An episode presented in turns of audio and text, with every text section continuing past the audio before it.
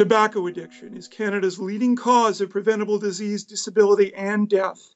Physicians and other healthcare providers can be instrumental in identifying and motivating smokers to quit.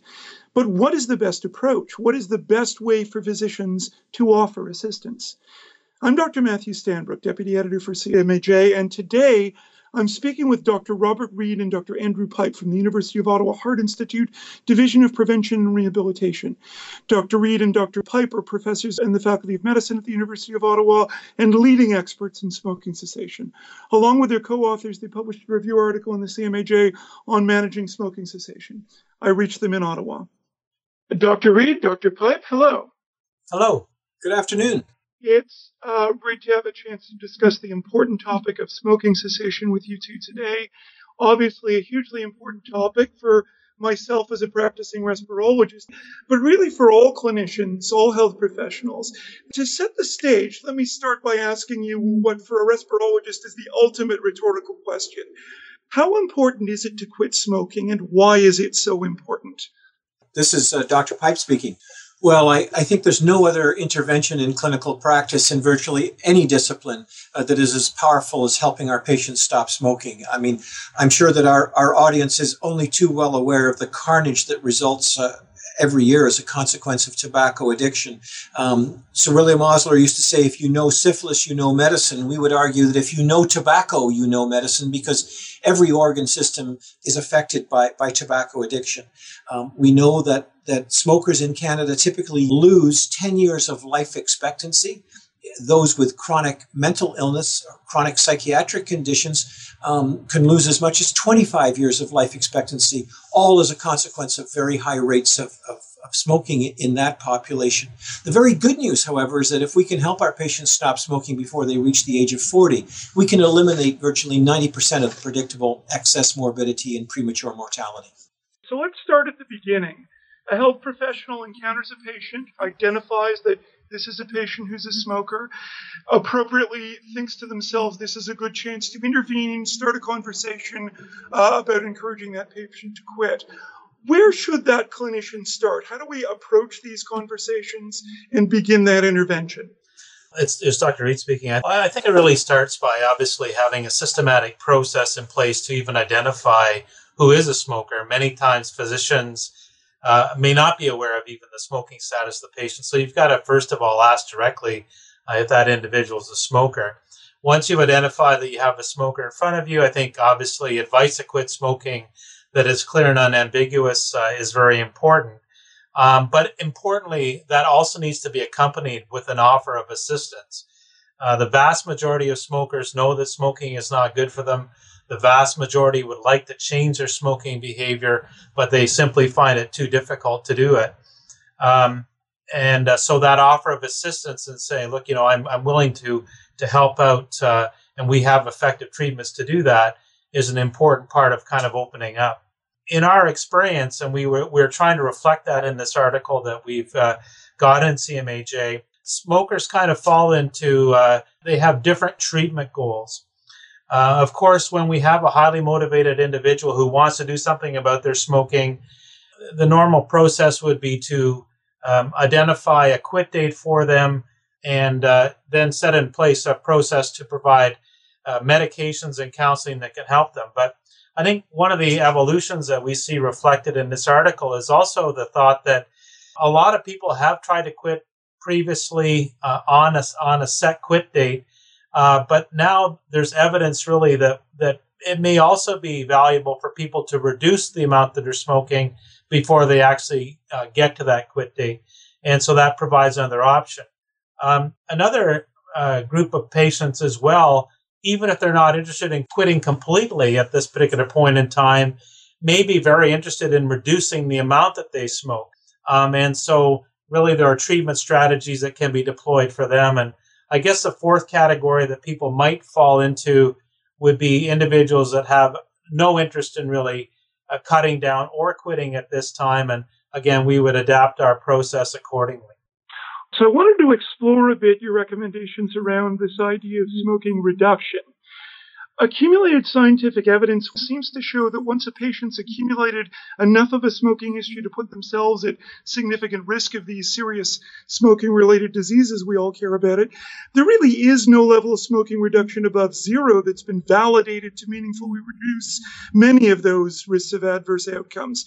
So, why and under what circumstances would you counsel a patient to try smoking reduction rather than trying to get them to go right for a quit attempt completely? I think that this is uh, where we get into some of the behavioral aspects of uh, this addiction that people are dealing with. Um, for some smokers, they just cannot contemplate being completely smoke free.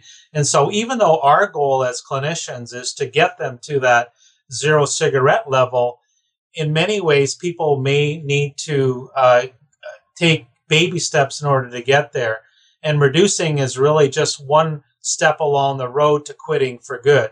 Uh, even though we don't need to necessarily tell the patient about that, I think what we're simply trying to do is go along with where they're at in terms of what they feel they can do about their smoking right now. So I think if we can help them to reduce, what happens in practice is that many patients who are able to, to successfully cut down the amount that they're smoking, and we can use medications and counseling to achieve that, they then think that it's more possible that they could actually go about setting a quit date.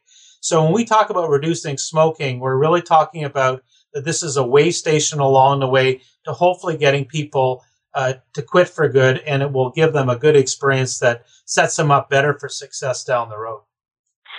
So that seems to make sense. But do you worry at all about giving patients a false sense of security in this discussion about smoking reduction? I have patients who come to me who say, I, I have been able to quit, but I have cut down a lot, and isn't that good, doctor? How do you handle that kind of dialogue with patients when they've reduced and think that they've made some progress?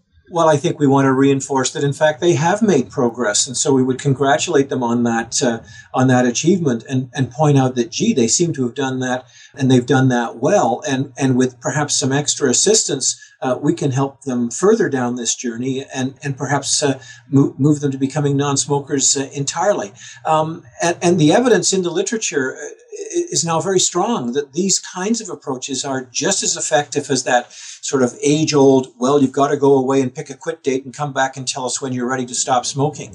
Um, I, I, think it, it allows us to have much more relaxed interactions with our patients. Uh, we can be encouraging in, in gentle ways and, and ask our patients to commence a medication because we, uh, we think that this might help you uh, move along in the direction to ultimate cessation in a way that's uh, quite uh, quite comfortable and, and not as threatening as the idea of having a, a make or break cessation attempt. Right, and I think that's a very important nuance that, that speaks to some of the frustration I think many of us face in, in trying to help people quit smoking. Um, let's get to what we can do to help people quit then. Obviously, medications are a big part of this. Tell us what our options are in terms of medication therapy. Um, we're fortunate that we have available to us uh, three frontline pharmacotherapies uh, nicotine replacement therapy, bupropion, uh, and most recently, varenicline. Uh, and all of those agents can be effective. I, I, think it's quite clear that varenicline is the most effective single agent and can typically triple the likelihood of smoking cessation success. Nicotine replacement therapy and bupropion can both approximately double the likelihood of smoking cessation success. But there's also very strong evidence that a combination of nicotine replacement therapy products, that is, a patch used with an inhaler or a nicotine spray or a nicotine lozenge, can also approximately triple the likelihood of successful smoking cessation. There's also accumulating very solid, um, extensive evidence uh, of the safety of these medications. Uh, and, and I think, unfortunately, uh, clinicians have been, for perhaps understandable reasons, but, but nonetheless have been dogged or, or bothered by what they assume are, are potential side effects of, of these medications. And it's always very important to understand that the side effects of continuing to smoke greatly outweigh by a huge margin uh, any potential side effects of, of smoking cessation therapies. The typical side effects of smoking cessation therapies generally follow from the fact that they stimulate nicotine receptors in the brain at night or nicotine receptors in the gut throughout the day. And so, as a consequence, nausea and sleep disturbances or vivid dreams are the most common side effects of smoking cessation pharmacotherapies.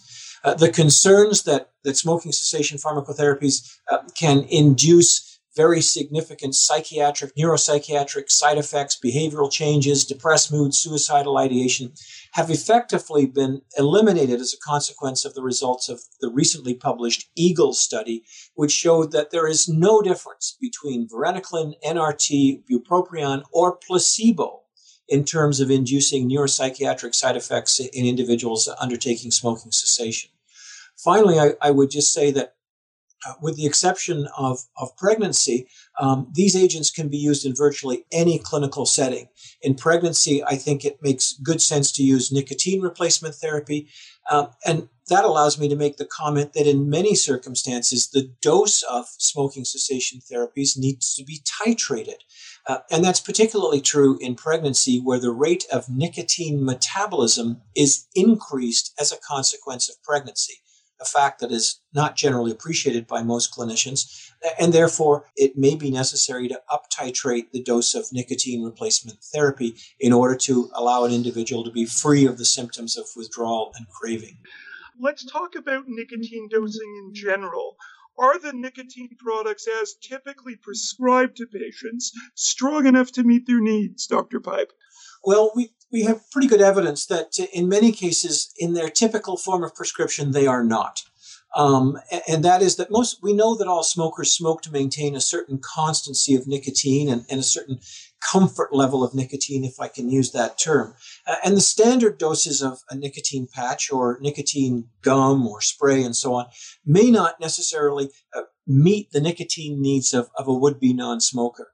Now, the other good news is that smokers have an ability to, with almost exquisite precision, titrate their nicotine intake. Uh, and so one can uh, almost rely on, on would-be non-smokers to up the dose of their nicotine replacement therapy in order to ensure that their symptoms of craving and, and incipient withdrawal um, are effectively managed. A good rule of thumb is one pack a day smoker, a 21 milligram patch plus another form of nicotine replacement therapy, a two pack a day smoker, two 21 milligram patches plus a more rapid form of nicotine replacement therapy, et cetera, et cetera. Um, you know, it's, it is ironic that physicians have agonized over the accuracy of dosing of NRT um, over the years, failing to recognize that a smoker self administers when they inhale tobacco smoke immense quantities of nicotine, which are delivered directly into the left ventricle via the pulmonary circulation. So you get stratospheric elevations of arterial nicotine with, with every uh, puff of, on a cigarette, whereas NRT used clinically always delivers nicotine via the venous system in a much lower rate in order to achieve a steady state. But just as with other medications, we should be very comfortable and confident in, in prescribing, monitoring a response, and titrating the dose as appropriate in accordance with those responses. So I think some clinicians listening to this may be a bit surprised because that's much more aggressive than I think many clinicians are doing, but you provide the rationale for it quite clearly there. You also said that you combine more than one form of nicotine replacement when you offer it. Can you speak to that a little bit? Yeah, and, and the reason for that is, first of all, we know that it's far more effective than one agent used alone. Uh, but so let's say you're a two pack a day smoker and we provide you and, or prescribe you two 21 milligram patches. You're wearing them, but during the course of the day, you suddenly experience a series of situations or circumstances which are very stressful, uh, where ordinarily you would immediately reach for a cigarette. And, and so the pressure to smoke at, at that time can become particularly more intense. But the use of a more rapid nicotine delivery system, such as the inhaler or the nicotine spray, nicotine lozenge, at that time can allow uh, an increase in, in, nicotine levels and, and uh, uh, address the craving you're experiencing in those circumstances and gives you much more control over how you respond to those settings or circumstances or situations in the course of the day. And there's very, very good evidence to support those kinds of approaches. So let's talk about how the clinician should make decisions about which form of pharmacotherapy to provide. Um, is there one approach that works best for most patients, or is it a more individualized decision? And how does one best make that determination? Well, we're typically guided by, in the first instance, patient preference. Um, and, and, so if somebody tells us that they used product A um, when they made a smoking cessation attempt a, a, year ago and they were successful for five or six months and it worked well and they knew how to do it, um, for us, it's it's uh, pretty straightforward to say, well, boy, you've got some experience with that approach. Let's let's uh, proceed in, in that direction. Um, otherwise, I think we're we're guided by considerations which uh, not only reflect patient preference, but may reflect cost, which may reflect circumstances, drug benefit plans, et cetera, et cetera. I would say that in, a, in, in the hospital setting with admitted patients, uh, we make extensive use of nicotine replacement therapy because we can very quickly address nicotine withdrawal, which is a clinical reality, whether you're admitted to hospital with a compound fracture or anterior wall infarction or in premature labor. If you're a smoker, in any of those circumstances, within an hour or two of your admission to hospital, you're going to experience nicotine withdrawal, which can be manifest in any of a number of ways. So, by providing nicotine replacement therapy, we can immediately begin to make our patients feel more comfortable while greatly facilitating the likelihood of ultimate smoking cessation when that's allied with that systematic approach to delivering smoking cessation services in, in the context of a hospital admission. Um, so, those are certain uh, of the considerations. Um, certainly in pregnancy, I would say that nicotine replacement therapy would be the agent of choice, although I think it's important for me to declare that I'm no longer in, actively involved in the care of, uh, of pregnant women. But were I, that is the approach there that, that I would take. We do not have concerns about the use of any of these uh, pharmacotherapies in those with significant mental illness or uh, psychiatric uh, issues. Um, because again of the burgeoning evidence that these these agents can be used safely and effectively in in, in those states. Now, how about combining NRT with bupropion or varenicline? Is that something you routinely do?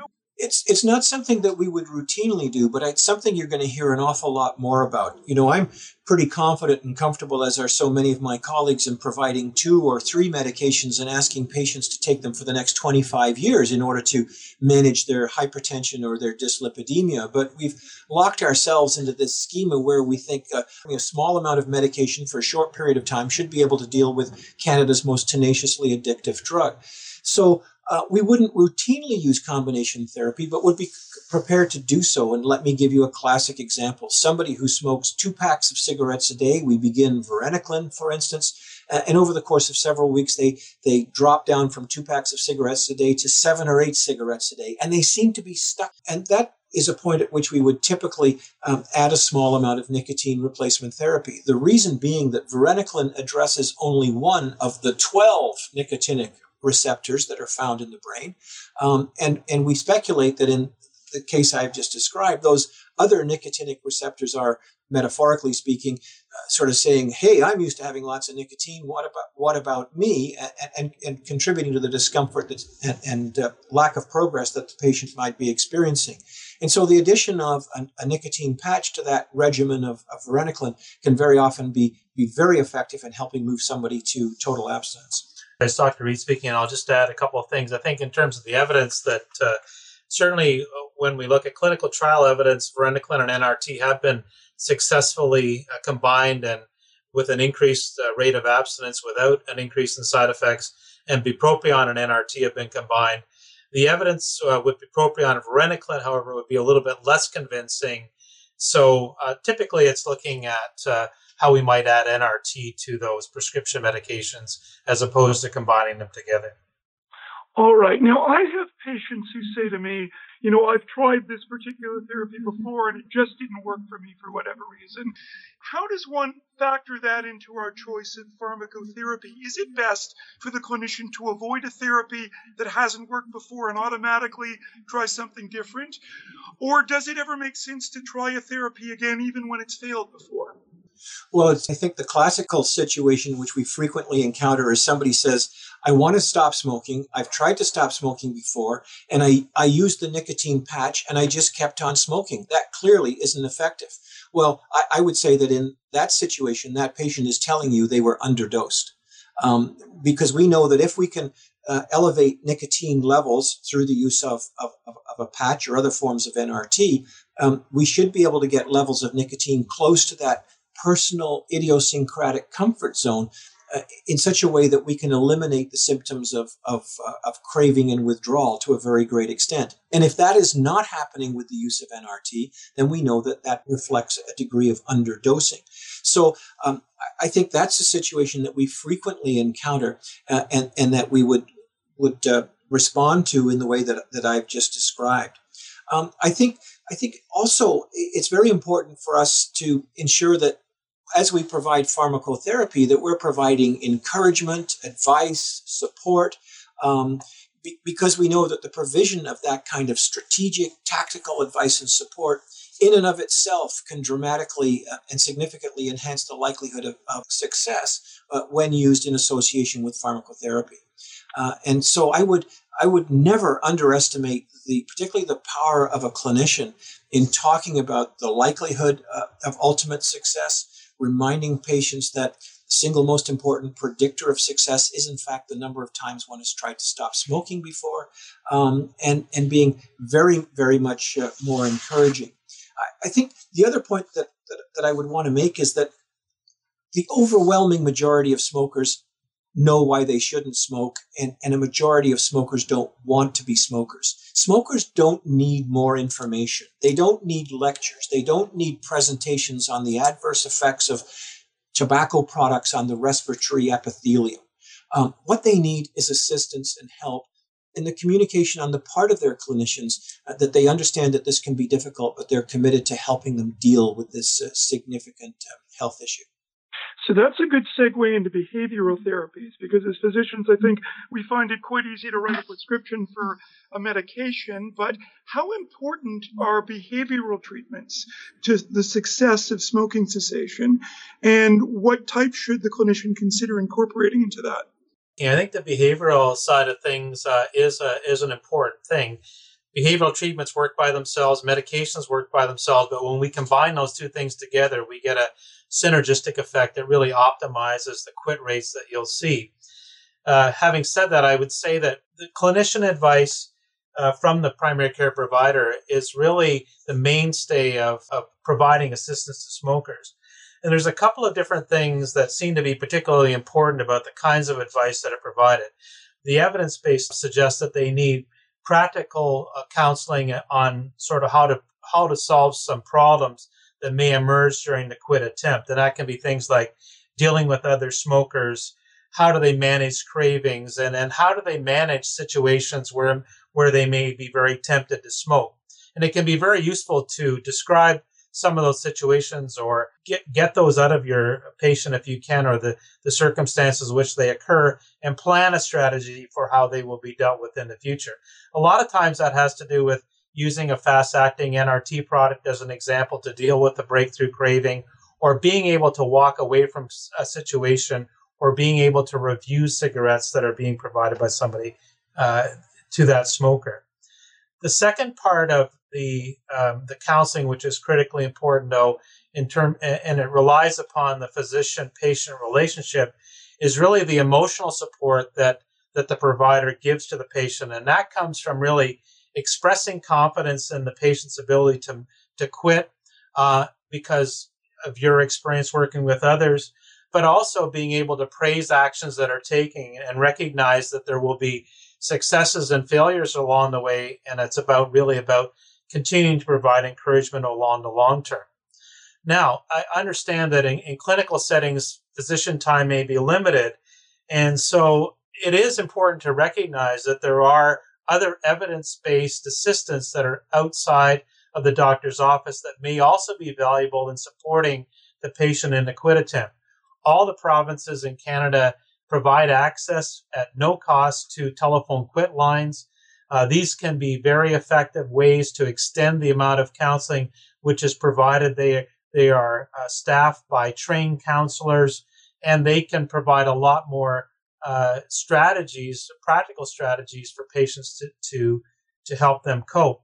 And then there also are web based programs where people can uh, go online and they can get information that would allow them to develop their own personalized quit plan and again provide written information that can be highly valuable. Um, and um, those are available at smokershelpline.ca, uh, both of those services.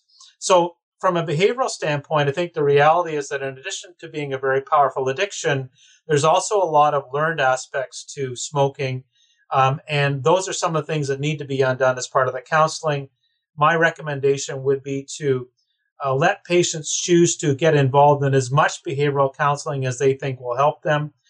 what the clinician does can be is obviously the mainstay, but it can be supported with some of these ancillary services that are available in the community. And I, I think uh, your listeners should be encouraged to uh, uh, help patients access those things because they, they do uh, add to the whole mix. It's Dr. Pipe speaking. The other point that I think it's important to make here is that this is not just a responsibility of the primary care physician. Unfortunately, the default behavior of many of our uh, specialty colleagues has been uh, talk about this with your family doctor as and when you see them, if you've got one. Uh, and uh, we would argue very strongly that that assistance with smoking cessation should be seen as a fundamental clinical responsibility of any clinician who deals with with patients who are smokers. You two are both part of a very successful program, which is known as the Ottawa Model for Smoking Cessation. It's generated some pretty impressive results over the years. Tell us briefly about how your program works and what clinicians elsewhere can learn from your experience to help them do better with smoking cessation. Thank you very much for your for your kind words. Um, the, Ottawa model uh, came came about here at the uh, University of Ottawa Heart Institute when we recognized that we were not doing as good a job as we should have been doing in terms of helping our patients who were admitted to the hospital um, who were smokers. And in part, as we like to say, the, the model consists of doing ordinary things extraordinarily well in a systematic, organized way. Um, and, and, Dr. Reid has already alluded to the fact of knowing the smoking status of patients who are admitted. And, and, so the system ensures that at the time of admission, that smoking status is documented. That documentation triggers the initiation uh, of an offer of assistance with smoking cessation, which reflects best practice use of pharmacotherapy and counseling, uh, and then allows us to follow the patient following hospital discharge. Uh, and the program has been very successful. I think as the model has evolved and been expanded into hospitals all across Canada and into the primary care setting with models specifically designed for primary care practice, uh, we've also seen that this can make the lives of clinicians, their clinical activities, not only more effective, but also much more efficient. Um, and, and I think what happens as a result of, of the recognition of the, of, of the approaches that can be taken is, is that we, we get away from spending minutes and minutes and minutes preaching at patients and instead can talk very directly and very distinctly about ways in which we can help them and can do that in a systematic way. Um, and, and, and, much of the credit for the for the development of this approach, of course, goes to Dr. Reid, who who brought management principles and systematic thinking um, to to the design and the evolution of this model. And just to add one other important component about that, I think that there is uh, there, there's no question that clinicians can also benefit from small amounts of training as well to really bring them up to speed about how how precisely to use these medications, uh, making some of the points we've made today, but also some of the basic uh, kind of counseling advice that can be very useful. And a lot of this can be accomplished in a in a 30 to 60 minute kind of training session uh, because there are some specific skills and knowledge that can really make it a lot easier to intervene with smokers.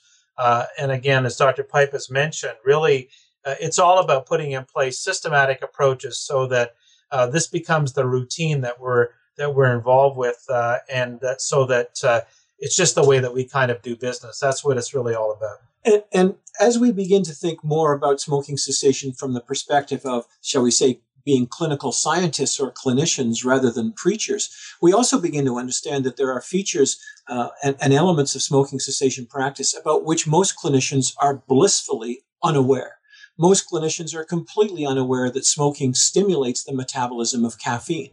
And so that if you stop smoking and continue to drink caffeine at a normal level, uh, your caffeine levels over four or five days will double, triple, or quadruple with the result that if you're a four or five double doubles a day coffee drinker, uh, over three or four days of, of, early smoking cessation, your four or five double doubles will begin to feel to you like 12 or 15 double doubles with obvious implications for the development or the emergence of symptoms of caffeineism most most clinicians are completely uh, unaware that that kind of relationship also exists to the metabolism of many of the medications that, that we typically prescribe.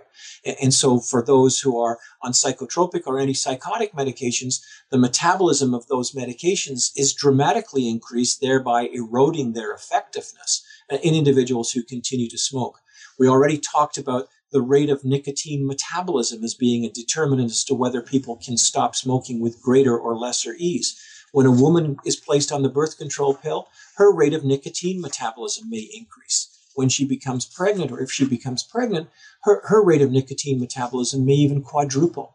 So there are all of these kinds of implications, which, as we begin to think more like clinicians and less like lecturers and hectorers, um, can allow us to be much more uh, helpful to our patients who are embarking on, on smoking cessation. All right, you've touched on some special situations that I wanted to just explore a bit more. Let's pick up on your discussion of pregnancy, which you mentioned a few times during here. You mentioned you prefer nicotine replacement in that setting, but isn't there evidence that nicotine has adverse effects on the developing fetus? Now, obviously, you don't want the woman to get the nicotine from the cigarettes, but uh, are we doing any better by giving it back in NRT, or is it that we're worried about the other pharmacotherapies having even worse effects on the fetus? What's behind your recommendation? There? Well, first, I think it's always important to consider that there's nothing that is more deleterious to the health of both the fetus and the mother than to continue to smoke. Uh, and, and, once again, clinicians are generally blissfully unaware that the carboxyhemoglobin levels in the, in the fetal circulation are multiples of those in the maternal circulation when somebody continues to smoke. Plus, a pregnant woman is not getting huge quantities of carbon monoxide, plus the four or 5,000 other chemicals, which are the constituents of tobacco smoke. So, a, a pregnant woman and her, her as yet unborn child are infinitely safer receiving nicotine replacement therapy than they are if that uh, young woman was to continue to smoke. And that's a fundamental consideration. And, and unfortunately, I think very often we've become a little bit holier than thou and, and calculated how many angels dance on the head of a pin when we talk earnestly and supposedly learnedly uh, about issues that relate to nicotine and, and, and, its impact and its effect, not only on, in the case of the pregnant woman, but in, in the cardiac patient, for instance, um, rather than understanding that the pharmacodynamics, the pharmacokinetics, the delivery systems are infinitely different uh, when we're talking about using NRT than we are having someone continue to smoke. And, so that's the reason why why uh, one would be fairly robust in, in terms of recommending the use of NRT early in pregnancy in order to uh, address the dire consequences of smoking throughout the course of a pregnancy. Um, and of course, there is a register for those who might wish to use bupropion, but the use of varenicline, notwithstanding that there is no evidence of it being a teratogen, um, I, I, I, think is something that uh, certainly I, as a clinician, wouldn't undertake um, in, in, in, trying to help a pregnant woman stop smoking. I see. That's helpful.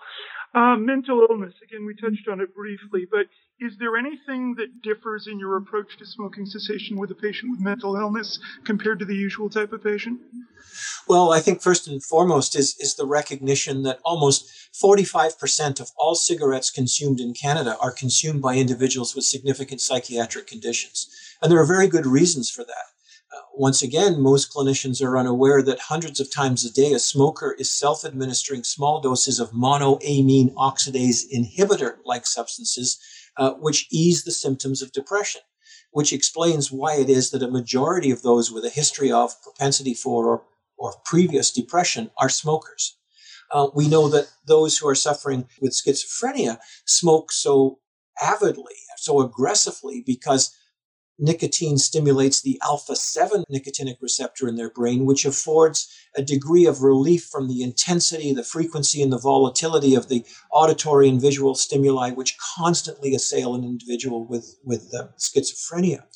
Um, and as mentioned before, we know that those with significant psychiatric uh, conditions in Canada have a life expectancy which is 25 years less than that of of other Canadians, a discrepancy which is almost totally accounted for by the very high rates of tobacco related diseases that occur in this population of individuals who have very high rates of smoking. Now, the good news is um, that cessation rates in such a population are only slightly below those in the general population, although assistance with smoking cessation may have to be a little bit more prolonged and, and slightly more support might need to be afforded, afforded such patients. The other very good news is that the management of the underlying psychiatric condition is always stabilized and enhanced with smoking cessation. And that too is a fact that is not generally appreciated uh, by, by clinicians. And, and, certainly our psychiatrist colleagues are now much more aware and much more attuned to their responsibility to assisting with smoking cessation uh, because of, of, of, the consequences to the health of their patients, which far outweigh, if I can use that term or that, make that contrast, um, many of the consequences of their underlying psychiatric conditions. E cigarettes becoming more widely used, certainly heavily marketed. Should clinicians consider those as part of their armamentarium for helping patients quit smoking? Should they recommend them to patients? Well, I think that the clinical trial evidence to date has been lacking in terms of uh, strong evidence that they, in fact, help people to quit. Um, and given that we already have evidence based treatments that we've been discussing up until now, I think uh, they would not be certainly a first line choice to help a patient and there's some indications emerging that they may, in fact, interfere with quitting um, if they give people a false sense of security. Often we see, in fact, co smoking where people continue to use e cigarettes and smoke uh, cigarettes at the same time. Um, so, in terms of their use as a cessation aid, uh, the jury is is still out on that, and um, I would think that they wouldn't be your first line approach. And I think in addition to that, it, it's important to consider that e cigarettes are still technically illegal in Canada. They're unregulated. There's no assurance as to the content of, uh, of the nicotine that may be in, in uh, the e cigarette fluid. And as readers of the CMAJ will know, there's also concerning evidence uh, that continues to accumulate about the degree to which adolescents, adolescent non smokers, uh, piqued by perhaps curiosity and the desire for experimentation, uh, are using these devices and undoubtedly will become addicted to nicotine. Some of them will become addicted to nicotine through the use of these devices and, and, and, inevitably gravitate to combustion products. There's no question that you are infinitely safer inhaling nicotine produced as a result of vaporization or aerosolization.